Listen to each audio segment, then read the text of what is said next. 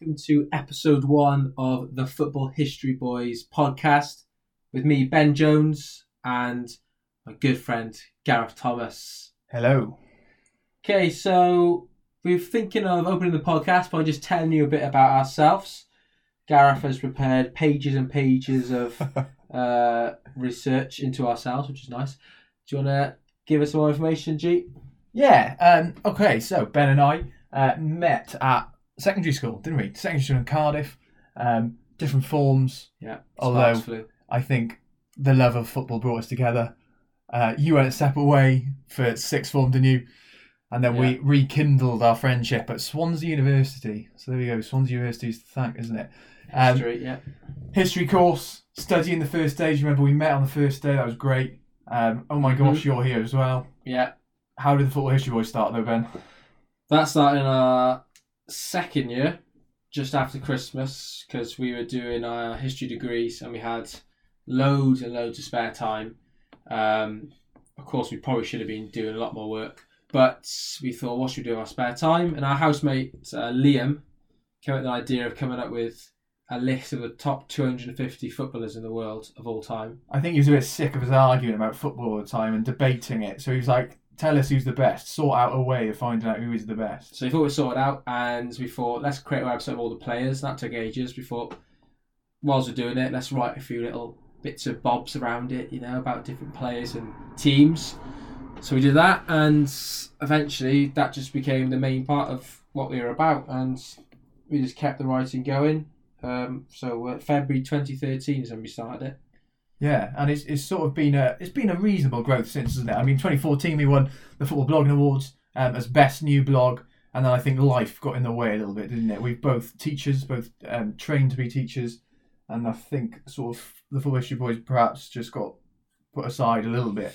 yeah, lesson planning took over, Yeah. and uh, football writing took a back seat for a bit. But then, what last year, about last summer, I think we, I think after the World Cup, we inspired to get it back on the road, and we started writing again, just in time for you to start your PGCE.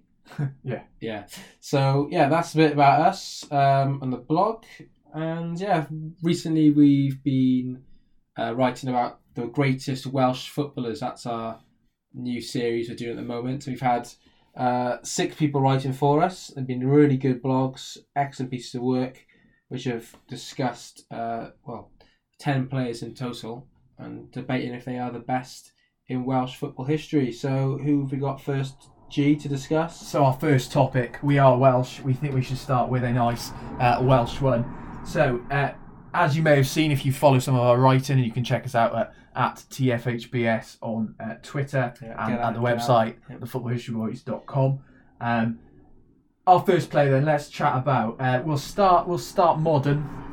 Start modern, and, and we'll look at Gareth Bale. We'll look at the situation of Bale because he's obviously got a modern situation going on Yeah. as it stands, um, and how he's doing in terms of uh, his Real Madrid career. Um, Well, but let's chat about him as a Welsh legend. So, we talk about Welsh greatest. We are talking about them in a career in terms of club career, but we're also talking about them in an international career context. So, Mhm. Gareth Bale. Uh, ben, what are your thoughts on Gareth Bale?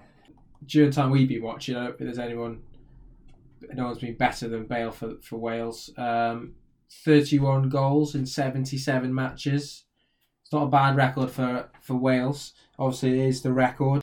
I, I've never seen anyone like him live, I don't think. Certainly, obviously, certainly not in a Welsh shirt in that way. I mean, I remember him. I remember when Walcott joined Southampton, there was an article in the, the Welsh paper here we've got, the South Wales Echo, saying about this kid who's in the Southampton Academy who could be the next Walcott, um, which seems funny to say now that Bale could be the next Walcott. Yeah. Um, and it, and it talked about how this guy was going to be great, and obviously then he signed for Tottenham. Left back then, wasn't it? Yeah. And, and actually, it probably it didn't really work out for him initially, did he? Because I think he was linked towards a three million move to Birmingham Birmingham. at Yeah. some points. People weren't convinced by him, and then it was that night. uh, Was it 2010? Um, Inter Milan, that hat trick, that staggering hat trick. Destroyed Maicon, didn't he? Oh, Zanetti as well. Yeah, 'cause, my my brother, of course, was in a year above him in school in Whitchurch, and uh, I remember him telling me when my brother must have been about thirteen, I was probably about eight, and he was like, "Oh, there's a boy in the year below me.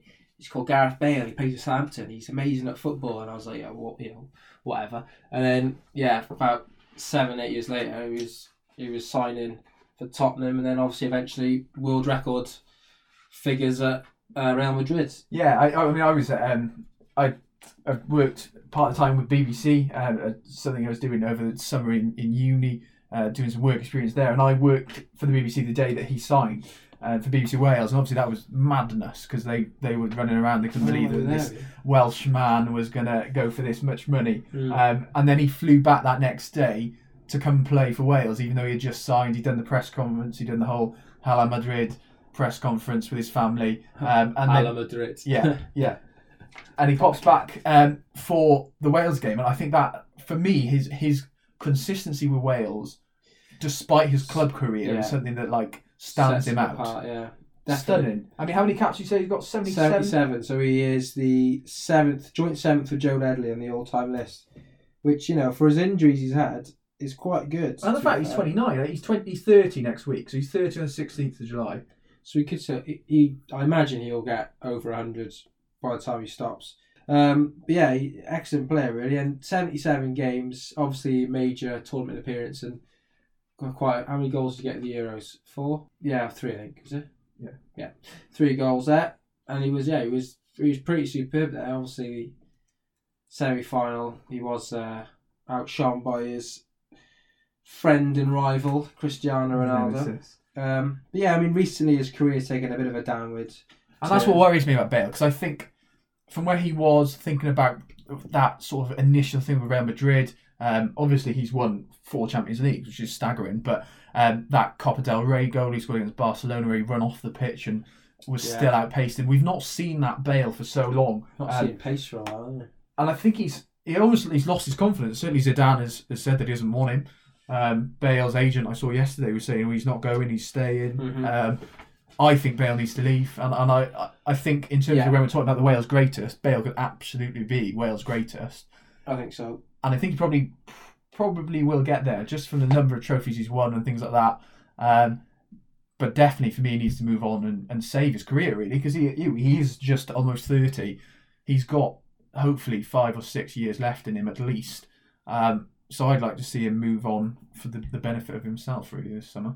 Nice. Right, so let's have a look at another player in the. I'm to look at the top goal scoring list. I'm just going to I'm just to run down this list actually, see what you think of some of these players. Uh, second up, Ian Rush. He was in our top ten, wasn't he? And I did an article on him. Yeah, you wrote about Ian Rush. Give us uh, just a little bit of a lowdown then on Ian Rush. I'm sure everyone knows Ian Rush, but give us a bit. Well, Rushy, as uh, I like to call him, um, his friends call him. Um, I mean, when I was a kid, I, I, we should probably say who we support, shouldn't we? So I'm a big Liverpool fan. I Cardiff City seasons take older, so I've been going to Cardiff since I was uh, young.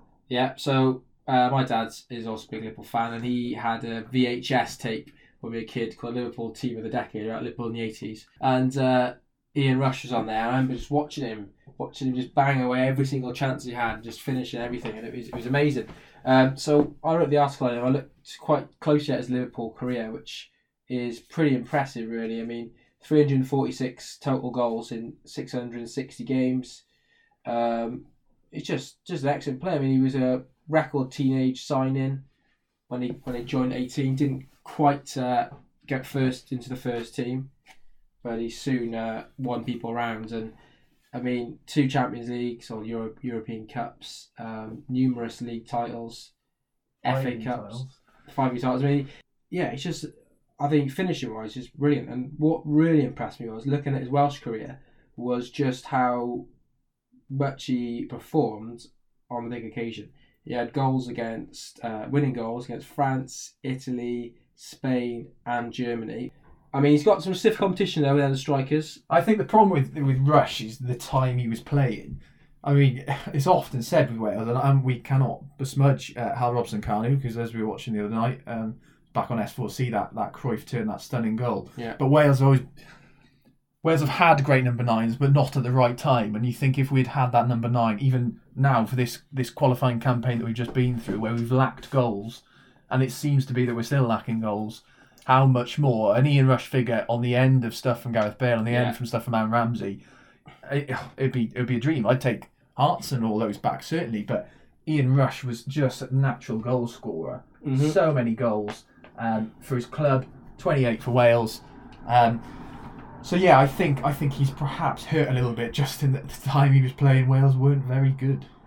No, uh, I mean, let me. I'll carry on down the list of scorers. We'll keep with the forwards for now. Uh, Steve Morison. Not Steve Morison, obviously. Uh, right, Ivor Allchurch, third in the list. I 23 goals, six, six, 68 games. Another one of our focus points. That was Josh Thomas. Thank you for your article on him, Josh. Um, yeah, so uh, Ivor Allchurch, this is where we start to, to fall back a little bit in time. So, uh, Ivor Allchurch, just for those of you who are not aware of him so much, born in 1929, um, born in Swansea, and actually he's been called, and, and Josh likened to this in his article, uh, the golden boy of Welsh football. In Um, a- in a time when obviously John Charles was playing as well. Yeah. That's quite a, yeah, a he thing was to be told. he was chums with Charles. Um, he he played for Swansea Town, Swansea before they were City, was Swansea Town, um, and he he scored a huge amount of goals for them actually. Um, in the second division, he was only second division player really, obviously the modern day championship, um, and he scored 124 league goals in 327 games for the Swans. There's a Um, statue of him, isn't there, outside? Is there a statue of him Yeah, yeah, yeah. There's a statue to him now, um, and so actually for the for Swansea, he was pretty consistent. Um, in terms of his club career, just moving on, I know we're talking about Wales, but in terms of his club career, he moved on um, to Newcastle for twenty eight thousand pound, big fee at that time, big fee, Mhm. eight thousand um, to Newcastle, and there again, very good record, very solid record in his debut season, sixteen goals in twenty six games. Uh, Yeah. 46 and 143.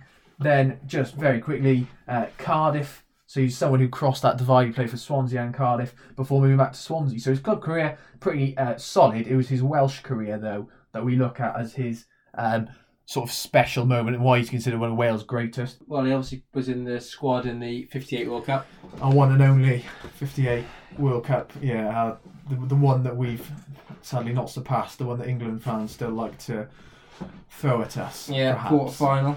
Lost to Pele. He played in all of Wales matches and scored two in that World Cup. So yeah, he, he scored. a big one against uh, Hungary, didn't he? Um, Yeah, In the playoff because they had they finished on the same points in the group stage, Wales and Hungary, and they had to have a playoff to see who went through to the quarterfinals. And uh, yeah, I think was, uh, him and uh, Medwin got the goals and um, sent them through.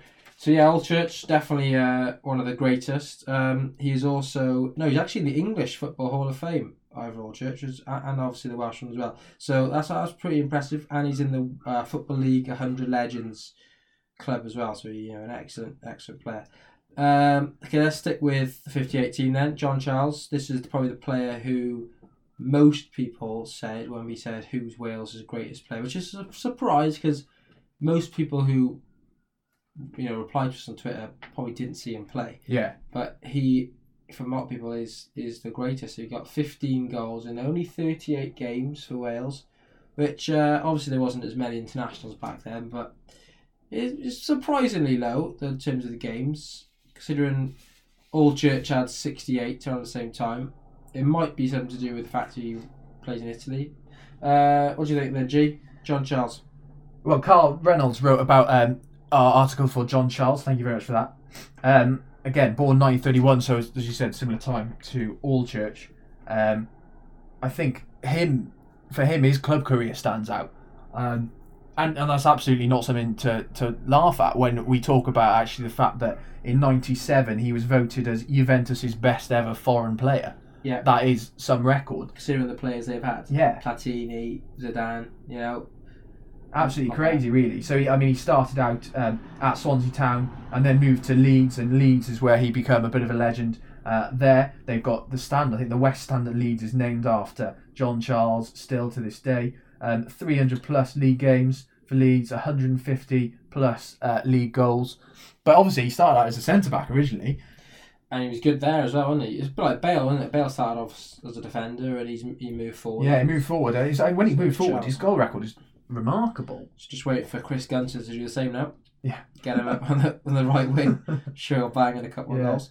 Um, British record transfer fee holder, sixty-five thousand for his move to Juventus. Um, and that's a big thing. I mean, uh, you know, the fifties it wasn't unheard of for footballers to move abroad, but it's it's still a significant Yeah, thing to move from. maximum wage, wasn't it? Was in place, it? Over here, Yeah, so- and so he got a huge, huge pay rise um, for doing that.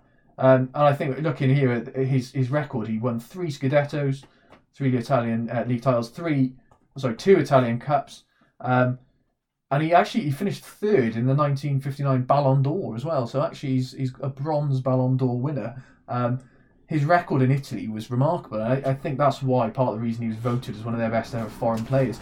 Juventus hadn't won the league for a number of years. I think it was six years they hadn't won the league, and he comes along, scores the goals, has a great debut season, and he ends up as the top goal scorer um, in Italy and, and wins them um, Scudetto, the league. So uh, incredible, really. Um, yeah, Wales' career, I guess. Obviously, you, you can't knock it for 58. Yeah, exactly. So yeah, and he is he was actually the first Welsh player inducted into the English Football Hall of Fame, two thousand and two. Uh, and he's of course in the Welsh Football Hall of Fame and in the Football League 100 Legends. And who knows if he had played in that game against Brazil because he was injured, wasn't he? He was injured against Brazil. Pele, a little young, was he? 17 year old Pele scored the winner. But um, it's said that if Charles was there, we may well have uh, knocked Brazil out and gone on to win that World Cup. I don't know. I'd like to think that we would have. I'd like to think so as well. I'd like to think so. I'd like to think we'd have smashed everyone else in that tournament. So I will do one more for now for this uh, podcast, and we'll look at the rest next time. We're going to finish on another forward. We're going to finish on Jess Fishlock, who is of course creating records of herself at the moment for the Welsh women's team. So what have we got here? That was our first uh, article in our in our series by Lewis Davis. His Twitter is at HST underscore groundtop. High stress therapy. Sounds pretty good. Uh, right, Fishlock then. What do we know? So Fishlock, um, one of the youngest in terms of she's only 32. Um, Cardiff girl herself. Um, and I think she's great because she's played all over the world. It's, it is absolutely not tokenism that uh, Jess Fishlock's included. She's a phenomenal women's footballer, Incredible. considered one of the best. Um, about and she started off at Cardiff City Ladies, one of our few Welsh people who actually did start at Cardiff City. Uh, Um, we did produce someone. Um, yeah, and interestingly, I was reading today that she she was one of the first to move um, abroad, really, to the uh, Eredivisie, the Dutch league. She moved to AZ, AZ, Alkmaar when she was a teenager, and became the first or the the only foreign player in the league at that point, um, which must have been a, a really strange uh, time for her, moving from South Wales over to uh, the Netherlands. she made a debut, didn't she? For at 16 as well. Really, really Yeah. young for the first team. young talent. She, she's had a bit of a journey, journey woman career. There's, you know, brilliant. She's she's travelled the world in that way. She's uh, played for Bristol. She's played for Melbourne Victory and Melbourne City. She's played Yeah. for Frankfurt, Lyon, Glasgow, and um, Seattle Reign as well. Obviously for her, Reign FC now, of course, like, 'cause that's what they're called. They've Yeah. the Seattle from their name. Uh, with, of course, Megan Megan Rapinoe as well, who's obviously Creating ma- yeah, headlines. creating headlines at the moment the World Cup.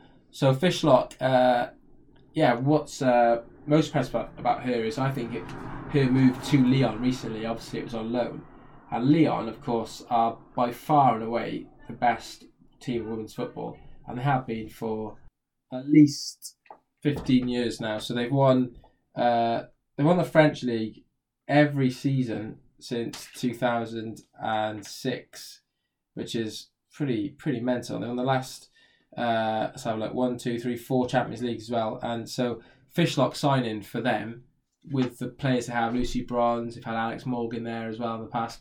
They've had all the best players in the world that played for Lyon. Jess Fishlock has been there, and they won the Champions League this season again. they won the treble this year. I think didn't they won the league, the Coupe de France, and um, the Champions League as well. Uh, there you go. So it, and it was good at Fishlock because I think, uh, as, as Lewis wrote in the article, um, earlier in her career when she was playing for, I think it must have been for Frankfurt, they won the Champions League, but she had her loan had finished just before the final, so she actually had left uh, Frankfurt just before they played the final, which they won. So she didn't get a winners medal. She don't get a medal. Oh. No, or she might have got a medal, but she obviously She didn't play in the play. game, so it's What not. It's not. The, it's not. It's not the same, is it? Really? No. I mean, she might. And also, I mean, in terms of Wales, she's got 101 caps, which is um, huge, obviously, Mhm. and, and 29 goals as well. So I think as a, as a Welsh footballer, she's absolutely could be considered one of the greatest, and she's re- got a really, really good response Sure. to our Twitter article on her as well. yeah, only only two um only two Centurions to Wales, and she's one of them here, in Yeah. Loren Dykes. So yeah, uh, excellent, really. incredibly respected. Cool. I reckon we'll pick up next time out. It is our first time on the last couple. Uh, we've still got one or two more articles to come too. Let's take a break and then we'll chat about what's been going on in the World Cup.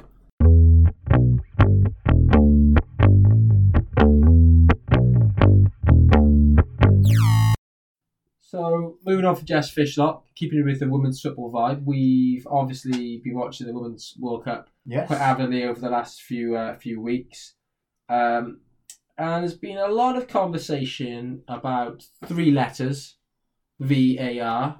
It's been the main uh, thing about the World Cup, which is a shame. It has overshadowed at times some you know, fantastic football um, and some really good games as well. I mean, last night's game, obviously at the time of the recording, England unfortunately, well, depends on where you are, where you're from, going out to uh, the USA two one. Um, No comment.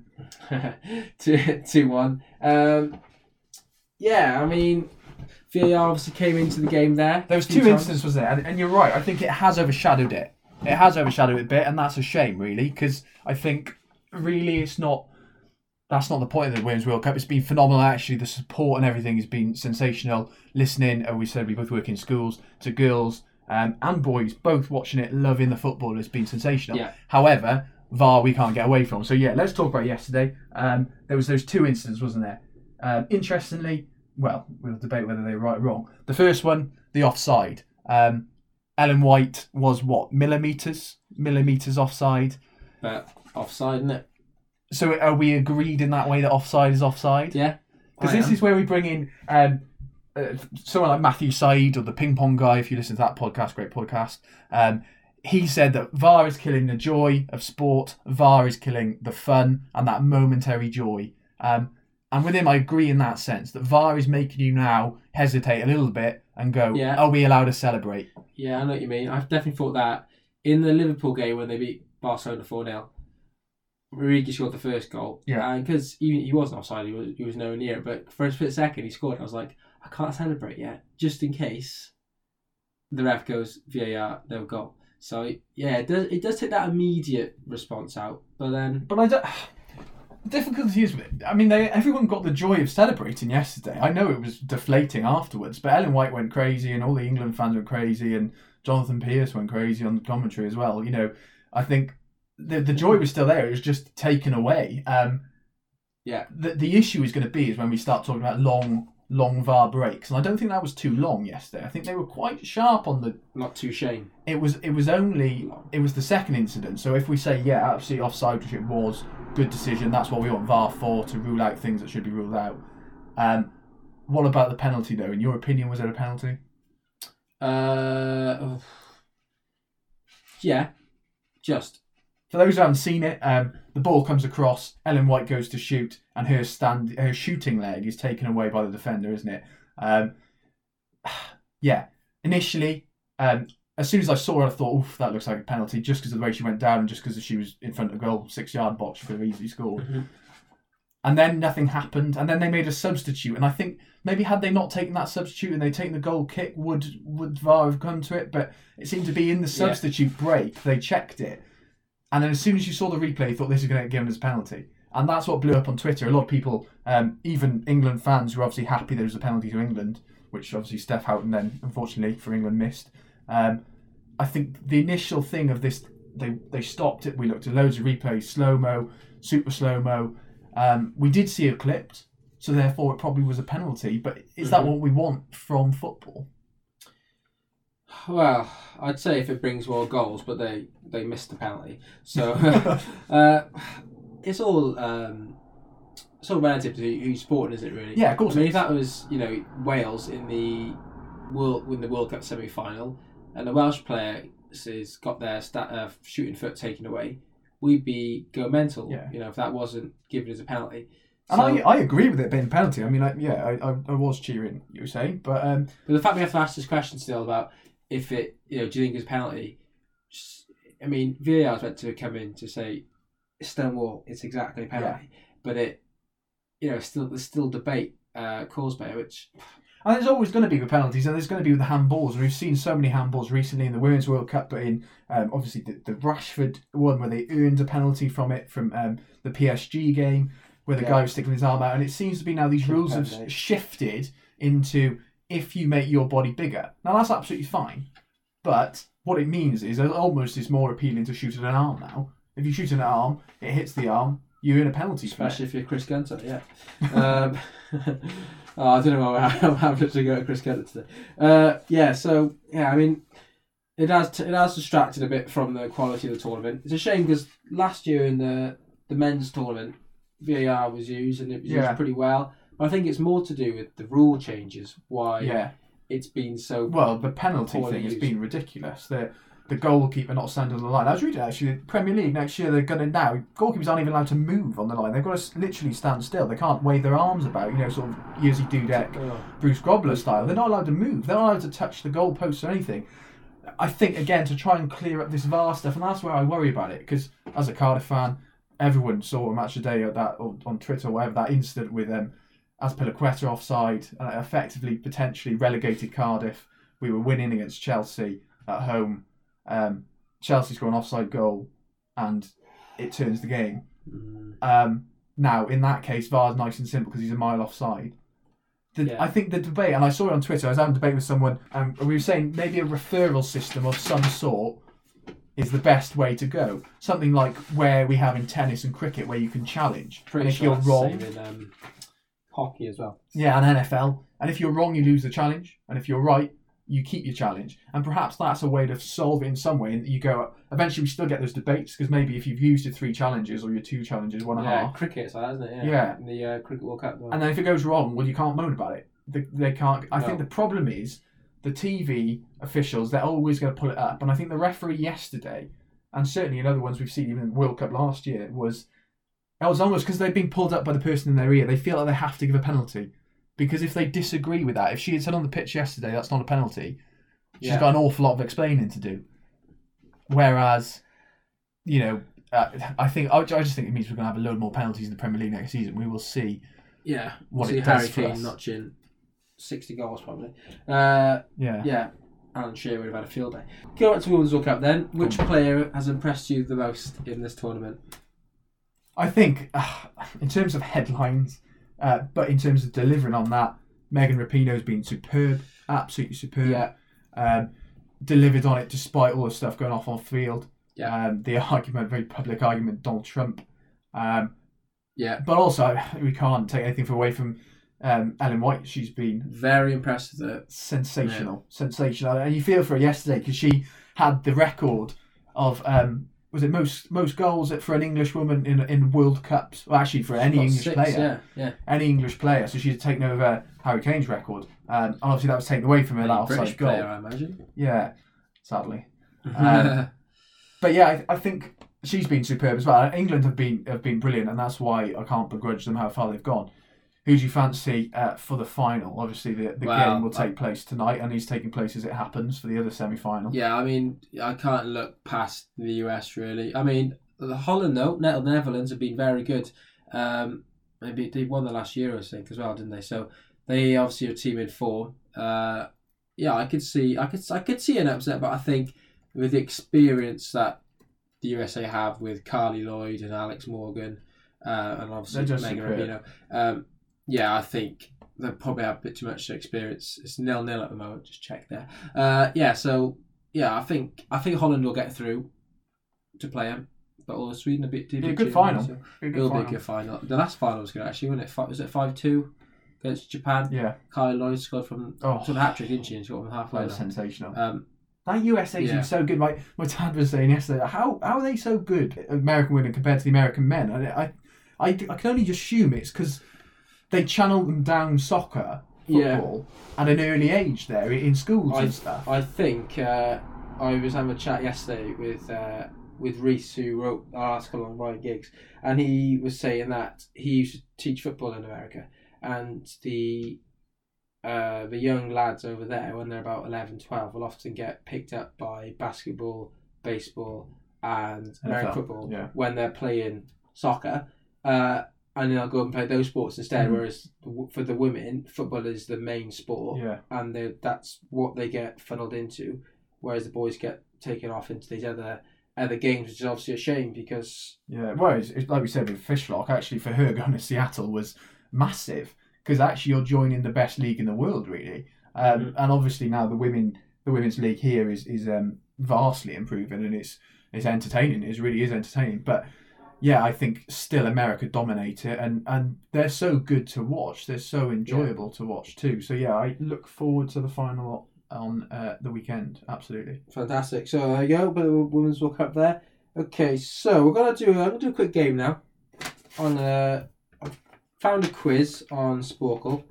Uh, it's called 100 British Football Soccer Quiz Questions, and I've got all the answers for myself, obviously, um, and I've got them in in order of difficulty. And I'm gonna every time we do a podcast, I'm gonna give you five questions, and then I'm gonna leave one for the audience, and then we're gonna uh, next week or next time we do a podcast. We'll do another five and so on. Okay, it's gonna get harder and harder and harder as it goes on. Okay, I could Right. embarrass myself here. yeah, I'm, I'm lucky because I got I got all the answers. Okay, the average score on this is seven percent Out of how many questions? out of hundred questions. So, So seven out of seven 100. out of hundred. Okay, good Okay, maths. well that's not Excellent. so bad. Good maths, and you're a history history teacher, but you know Yeah. maths maybe in the future. Right. Okay. Question one: Who is the only team in the English and Scottish leagues with a J in their name? Oh, that is a great question. I I've got that. I'll leave time for the viewers, the the listeners. St Johnstone. It is St Johnstone. Correct. Well done, St Johnstone. Okay. Is that was that one of the hard ones or? That was the easiest question. Eighty three point four percent. Oh, brilliant. of people got that question right. Okay, question two is which British team, this is a question, has won more European Cups than its own top league? That is a phenomenal question. Then the top league, So they're their top league. yes. British team. Do you say? British team, yeah. Okay, that is a good question. If you just whittle it down to the Champions League winners, that British Champions League winners, you'll probably get it. Yeah.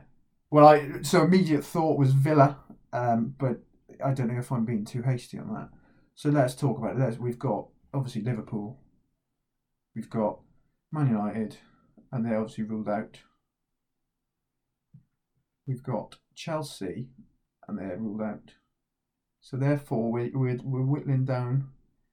It must be either Forest or Villa, and I'm going to go with Villa. Nottingham, Nottingham Oh, Forest, no. okay. No, I'm So- surprised by that because they won two, didn't they? I would have thought they won So- two. I would have thought so as well, but Ah, No. so sixty I'm sure. Sure listeners will One who have got that one right. Okay, question three. Okay. What is the only team in the Premier League whose name starts with five consonants? Oh God, that's a good question. This is.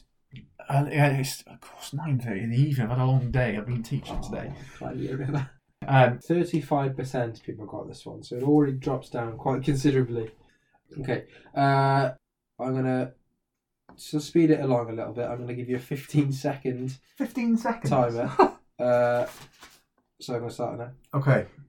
Okay, it's going. None of the A's. None of the B's. Not Chelsea. Five seconds. I've got it. Come on. Crystal Palace. Oh, well done. Correct. Oh, there we go. Well done. Crystal Palace. Yes. C R Y S T. Lovely. Okay. Right. Next question. Question four. I think you'll get this one. A bit more history. Who was Britain's first one million pound player? Oh, good. I think we had an article on this years ago. One of our originals, probably 2013. I think Christian Iandokan years ago. Um, Trevor Francis. Correct. Trevor Francis. I think that was to. I think that was to Nottingham Forest, wasn't it as well? Um, Million pounds. yeah. Who is the only player? This is a tough one. I imagine certain fans will get this though. Who is the only player to score in a Manchester, Merseyside, and Old Firm Derby. And I'm going to start the timer. Uh, I've got, I've got no. an immediate thought on that, but Manchester, Merseyside. I think Manchester, Merseyside, Glasgow. I'll use my time just to consider others.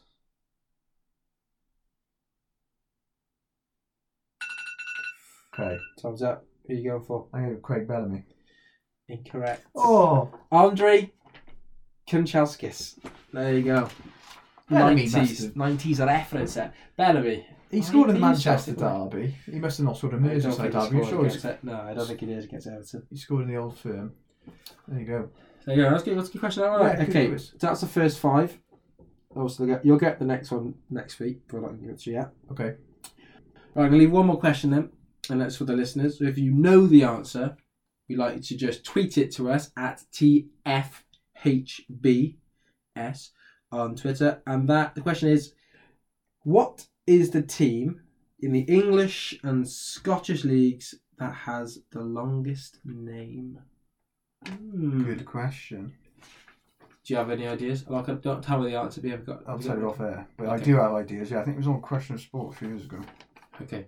Well, wait for that. Okay, uh, Sue Barker still going strong. Okay, so right, that's the questions done. Next bit of the show is all about an article that you wrote recently, all about sports history in schools. Should we have a cup of tea and then we'll come back to it?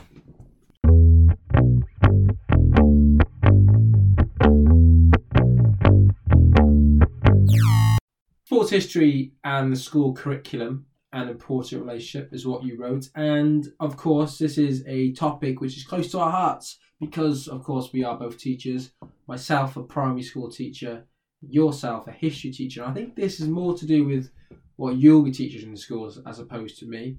Of course in primary school i can teach a bit about football history at times. I'll slip in a bit about uh, you know the women's football the first world war and things like this. But you have a much more in-depth look at it, didn't you, recently? So, what what were your what your main findings? Yeah, I think it was sparked after I listened to um, a Radio 2 debate with Jeremy Vine, and he said he had this stat that the schools were told in the media and by celebrities and by on, on Twitter, high profile things, newspaper headlines, there are over 350 in 2018 telling schools you must teach this, this, and this. And some of the examples I wrote down about safe trampolining after a girl was hurt Yeah. trampolining, or you must teach um, all the different things about knife crime and all those, and, and saying why don't schools teach this? Why do schools teach history and geography? And that was the thing that was targeted. And obviously, as a history teacher, a humanities teacher, I teach a bit of geography as well.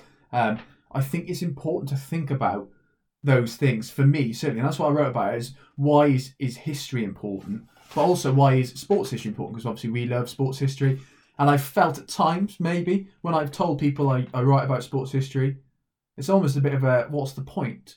Is Yeah. it just a bit of a hobby?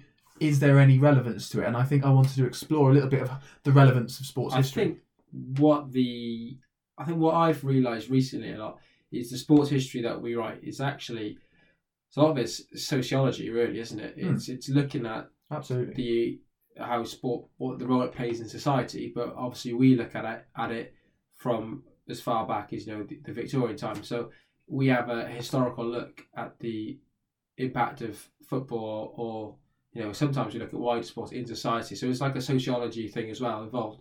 Um, what I what I thought was interesting at first in your in your piece was you said about these 350 skills or that aren't being taught like mortgage lessons and Yeah. safe knife usage but you also mentioned I mean I, I think schools obviously you know we're teachers we're going to have some sort of level of bias but I do think schools are often just are used as a scapegoat for a lot of society's problems and they Mm. think oh you know kids are, are being you know a bit rowdy these days or on iPads let's just blame the schools Mm. it's an easy thing to do because that's where the kids are most of the day and obviously I ta- I see them at the really young level and they are coming into school without you know basic basic uh, skills of life that you know a lot of them aren't even potty trained so it's it's it's quite embarrassing really. and that all stems from stuff you know much broader than just schools but there's a reason why we they don't get taught mortgage lessons in schools and that's you know it's boring would would you want to do a mortgage lesson in the school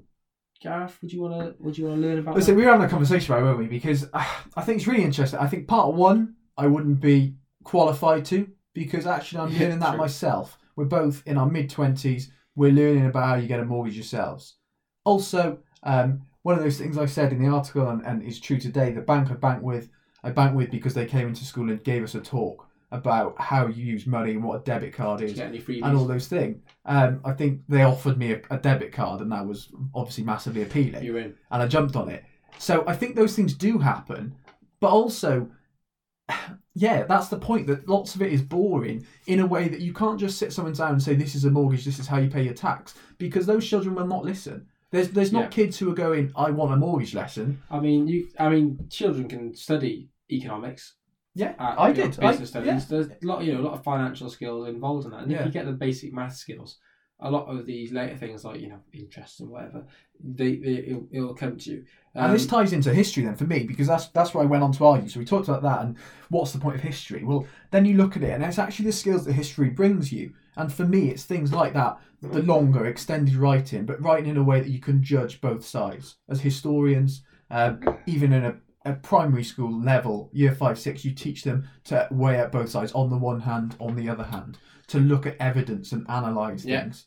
History is so important for that, and history is important for um, oracy skills, getting people to stand up and uh, campaign for whatever you know. language. Yeah, all those different things, all those things. Looking at recruitment posters from the First World War and looking at what tools were used there. There's so much benefit, and then that's where sort of finally I bring in sports history. And I think it's so important. Um, you've got the article in front of you. Some of the things that we we've written about in the past that you think could uh, find its way into a school curriculum.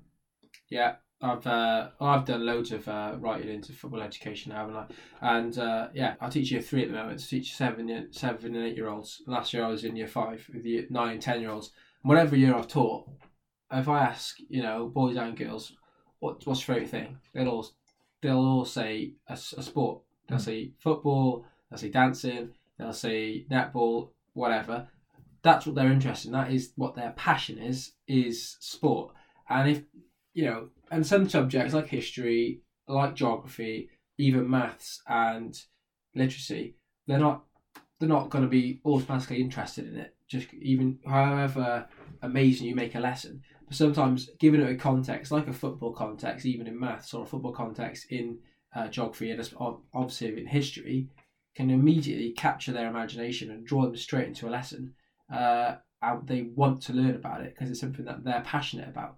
And I think learning about the history of the world and you know its its effect on societies over time through the eyes of, of a footballer or what ha- what what's happening in football is is a really good tool to use. Because you're not just learning you know in in uh, 1917 or you know so and so beat so and so 3-1 it's you know 17 so and so so and so beat so and 3 and 1 uh, 3 to 1 but at the same time the crowd was a you know was had 60,000 spectators of you know this type of society that type of society why were these people there why weren't these people there uh, draws in all these extra questions that you can answer Football gives you this snapshot of, well, and sport in general. It's not just football here. We're, we're pro all sport. Gives you a snapshot of society at the time, and absolutely, I think. So if we talk about the 1974 World Cup, East Germany versus West Germany, the only ever time they met in competitive football, it was West German soil, and you can talk about how West Germany is more developed. They could host a World Cup. Yeah. Um, they hosted that World Cup. They were favourites. They were managed by an East German who had escaped into West Germany for a Yeah. better life. You can bring in elements there if that's what happened. But actually, East Germany won 1 0. yeah And that was a huge moment that talks about the Cold War tensions, that talks about East and West Germany. That I love that story. You can talk about the Second World War and the First World War of how footballers played their part. In the First World Yeah. War, Walter Tull, yeah amazing man that we've talked about in the past, a black um, man who became the first black army officer. He was also a footballer for the likes of Tottenham Hotspur and Northampton. He was, and I use him an example and say, imagine a Raheem Sterling and Marcus Rashford go into fighting war now. sergeant cristiano Yeah, so you so I think I think sports history is incredibly important, and it shouldn't be dismissed. And, and I think where and then we can we don't want to bore people with the education issues of it, but I think the way the Welsh education is going is where there is a little bit more freedom, and where we're t- talking about making learners lifelong learners, really interested in learning for the rest of their lives. Doing like Yeah. you said, something that's going to interest them is great. Um, you said you've done it with your class with a picture of Messi and got them to annotate a picture of Messi. Yeah, add uh, add verbs to what. Me- so Messi, it was a picture of him kicking a football, and they had to do verbs of how he might move on a football pitch, and then add adverbs to it. And it was some it was good. They did a good piece of work, and I think just because had Messi immediately engaged the class, and the people who are into football thought I need to do a better job than this person who's into football because it, this is my sport. So they, they they really you know they go for it. But um, sports history, I mean, we obviously loved it. I mean, my dissertation was on tennis, Victorian lawn tennis, and its effect on the middle class. So immediately, it was, I don't think I had many lines in there about results. You Mm. know, so and so beat so and so six two, six four, six love. It it was you know why did tennis? Why was it picked up by these people in society? And what effect it have on them, or what effect it have on the, what they wore, um, how they acted, how they left the house, everything. And sport was that main theme all around it. So I think I think it definitely holds a place in a, in a curriculum. I said mine was hooliganism in the 70s and 80s in, in Britain. Um, very little about actual scorelines. It was more about the society, what was happening politically, what was happening in terms of social um, tensions and different things like that. So I think sports history is so important. And that's why I will bang the drum for sports history. And I I think. think, we'll definitely return to this topic. We could we could, we could talk about this for hours, can we? I know, we don't want to bore people we're very passionate about. But yeah, okay, there we go. So we're gonna we'll move on then. Three tournaments that are going on at the moment. There is the Copa America, the African Cup of Nations, and the Gold Cup. Now, because the Women's World Cup's been on, because we've been teaching, I haven't paid as much attention, and obviously the, the time differences, especially in Brazil, have affected any viewing. But obviously Brazil have made it to the uh, final. They'll be playing either Chile or Peru. They won 2 0 yesterday. Firmino scored. Wasn't a no look goal this time. Jesus and Firmino. Hayes, yeah, so uh, there you go. Both playing the same team. That's really helped. Uh, Messi, another trophyless Co- Copa America. I'm sure that just every year these days has Cop- there's a Copa America as well. There's doesn't one next year. There you go. It's There was actually year. one next year. 2015, 2016, 2019, 2020. I think they're trying to kick the, The- change the, the cycle, Mm. but yeah, weird. Yeah, so eventually, I'm sure. Um, is it com- commonable? Yeah. I'm sure they'll get Messi a trophy. I, Um, I feel we were having this conversation before we started off air, wasn't it? And we said for Messi, it's always going to haunt him. This never lifting a, a international trophy, and I desperately hope he does because I think it's something that people beat him with, and they will forever beat him with. But it's very easy to beat him with because actually for Argentina, it's it's not happened for him, has it? Yeah, lost two fights. Won won the Olympics. Um, but you know, uh, right. African Cup of Nations, Egypt, Mo Salah scoring the goals. They're through. I'll just give you quickly. Uh, I'll just say tell you teams who are left, and you're going to give me a prediction of who's going to win it. Okay. And then we'll move on to the Gold Cup. So, I mean, that used to be in, used to be in January, didn't it? And they've obviously changed it. I Uh, think that's much better. It was, it was always a nightmare at Football Manager when you had. Um, oh, Oh, it's just happened to now. I'm playing Football Manager 16 still. I mean, 2035. Um, but all my players were still all going out. A nightmare. I think actually, speaking of sports history and sports society, this is an important AFCON because it was originally going to be hosted by Cameroon and it got course. scrapped because of the uh, Boko Haram insurgency Yeah, um, in that region. So that shows immediately, you know, sport. more than just score lines. Exactly, you've got the African Cup of Nations, but all this anything going on around it, and sport is in there. I mean, a lot of people wouldn't know about because it obviously it's, it's not in Europe, and obviously the way the media is these days, people wouldn't know about the Boko Haram insurgency. But now they've got this football tournament, it becomes new. So football, you know, is used in that way. Right, uh, here's the teams that are left. We have, all right, we got Egypt. We have Uganda, Democratic Republic of Congo, Madagascar. Yeah, They pulled off a big win, didn't they, They the other day? Beat uh, Nigeria, yeah. Nigeria, uh, Nigeria, so then Guinea, so Naby Keita's Guinea, uh, Algeria, Senegal, Morocco, Ivory Coast, and South Africa, Mali, Tunisia. Right, who's going through? Who's winning? This is literally plucking a name out of the air. It's, Uh, it's in Egypt, but it's been hosting it, and I, for me, that might hold a bit of weight, and they I- have got good record. I'm going to go Tunisia. Tunisia, they were getting the World Cup with actually. They picked one. Yeah, good in the World Cup. North African World um, AFCON. I think I'm going to go Tunisia. Okay, I'm going to go for Egypt. Um, That's just because of Mo Salah. and Egypt against Senegal final. Salah versus Mane. I think that'd be quite a good one to watch. Right, Gold Cup. I haven't paid much attention to this. I have. I've You paid have, more have you? attention to this just because Junior Hoilett and um, Leandro Bacuna are there. Cardiff. Yeah, both Cardiff men. Um, both have done well. Both have scored a couple of goals. Both eliminated in the quarterfinals though, so they are on their way back. Okay, so semi final tonight actually. Jamaica versus USA. And Haiti, the mighty Haiti, lost to Mexico 1 0 in the, uh, the semi. So it's probably going to be another Mexico USA final, Yeah, as always is. And prediction we're gonna go Mexico. I go. Oh, I have to- well, I was going to say Mexico, but I'll go USA now because you said Mexico. Right, okay, fab. Have we got one more little little quick quiz? Yeah, go on. We'll finish. We're using up all our good ideas here, Ben. But it's our first. It's our first uh, podcast, so let's use it. So um, this is a poorly and quickly thought of guess the year. Okay, what we're going to do? I've got seven clues, or you'll get it by the seventh clue. Absolutely. But I want you to guess the year. They're going to be historical situations. Um, I'm not going to tell you straight away. I, I'll have a, a guess after every clue, and then we'll see how quickly you can guess the year. Okay. People can join in at home, so leave a little bit of a gap for them to have a little think. Okay. Shoot. Clue one: Katharine Hepburn wins Best Actress for the film Morning Glory, whilst Yorkshireman Charles Laughton wins Best Actor for The Private Life of Henry VIII. What year? Uh, 1954. Okay, 54. Question two, or uh, fact two: Alcatraz, officially the prison, officially becomes a federal prison. So it moves over from being a, a military prison to a federal prison Okay. uh, for the worst offenders from the other prisons in America. I'm going to stick with the 50s. 50. yeah, 54 still. Okay. Bit of a music clue for you now. Frankie Valli, American singer with the Four Seasons, Yeah. was born in New York, New York, I was born. New Jersey.